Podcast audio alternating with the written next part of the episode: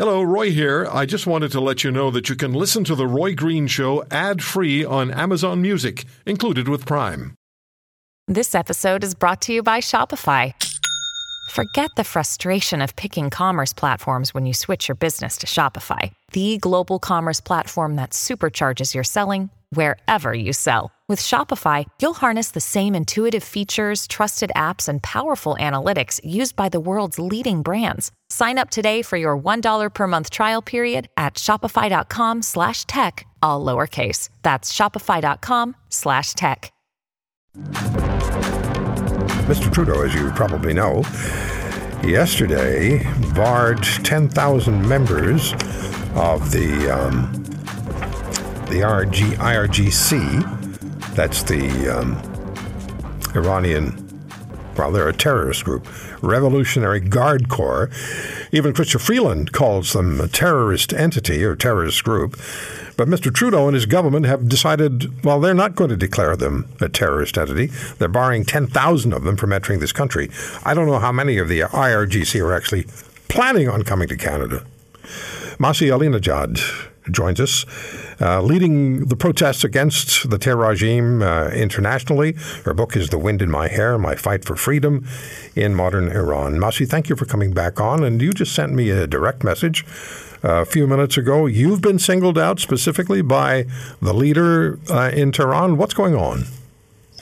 The supreme leader of Iran, Ali Khamenei, finally broke his silence. And then it's just shocking that he put the blame on me by calling me an agent of America and actually calling on his own army to take action about me. And he was clearly he was angry because I compared compulsory hijab to the Berlin Wall. Yes, I have been comparing forced hijab to the Berlin Wall for eight years. And Khamenei himself knows the best that compulsory hijab is the weakest point of uh, the weakest pillar of the Islamic Republic. But an agent of America, I mean, this is a movement, a revolution. Uh, being led by women inside Iran. And I'm actually giving the voice to brave women who are leading the movement within the society.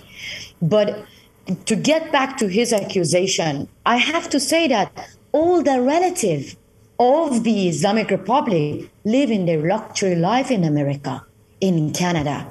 And now he's calling me agent of America. I'm not agent of anyone. I have agency. Like millions of Iranian women, um, I have agency. I know what I, I, I want, and millions of Iranian women know what they want. So that is why I think clearly the supreme leader of Iran is scared of women. They know that. This is just the beginning of the end. And when Iranian women, shoulder to shoulder with men, get successful to tear this wall down, then the Islamic Republic won't exist. That scares him.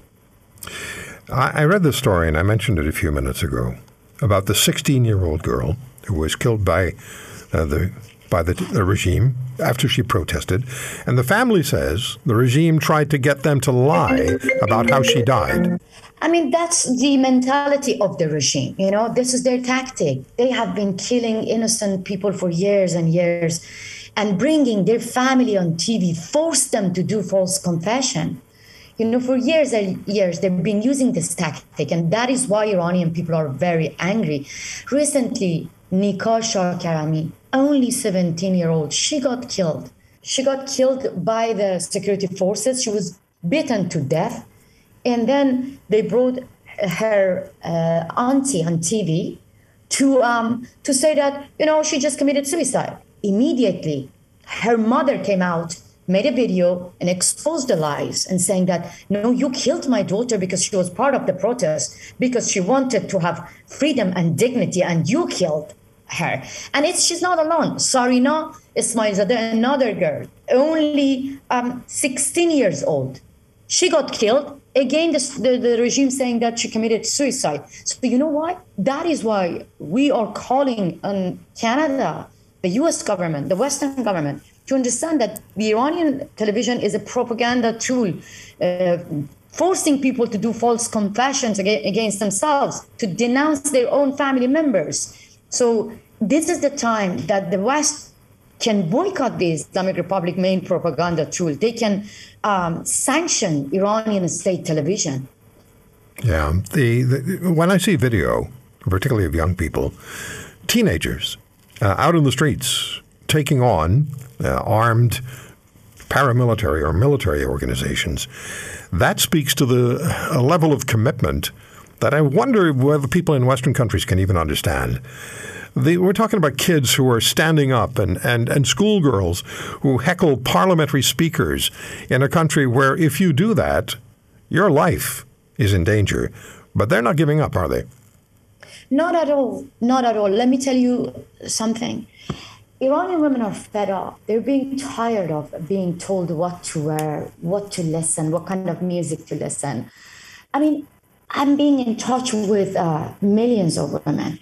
You know, my Instagram page is like being uh, followed by Iranian young generation. I'm being in touch with them for years and years.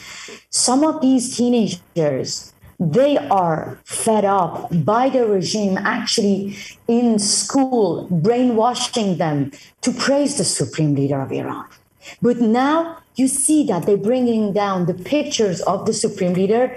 Instead, they're putting the sign and saying that women, life, liberty. This is one of the most, you know, peaceful slogan that they're following. Why? Because all these three things are banned. Like being a woman is forbidden. You cannot be a free woman in Iran. Life, you cannot have a normal life in Iran. You cannot be happy. You cannot dance. You cannot be your true self. You can get killed or get lashes or go to jail for just a bit of your hair. If you want to hear more, subscribe to The Roy Green Show on Apple Podcasts, Google Podcasts, Spotify, Stitcher, or wherever you find your favorites. And if you like what you hear, leave us a review and tell a friend. I'm Roy Green. Have a great weekend.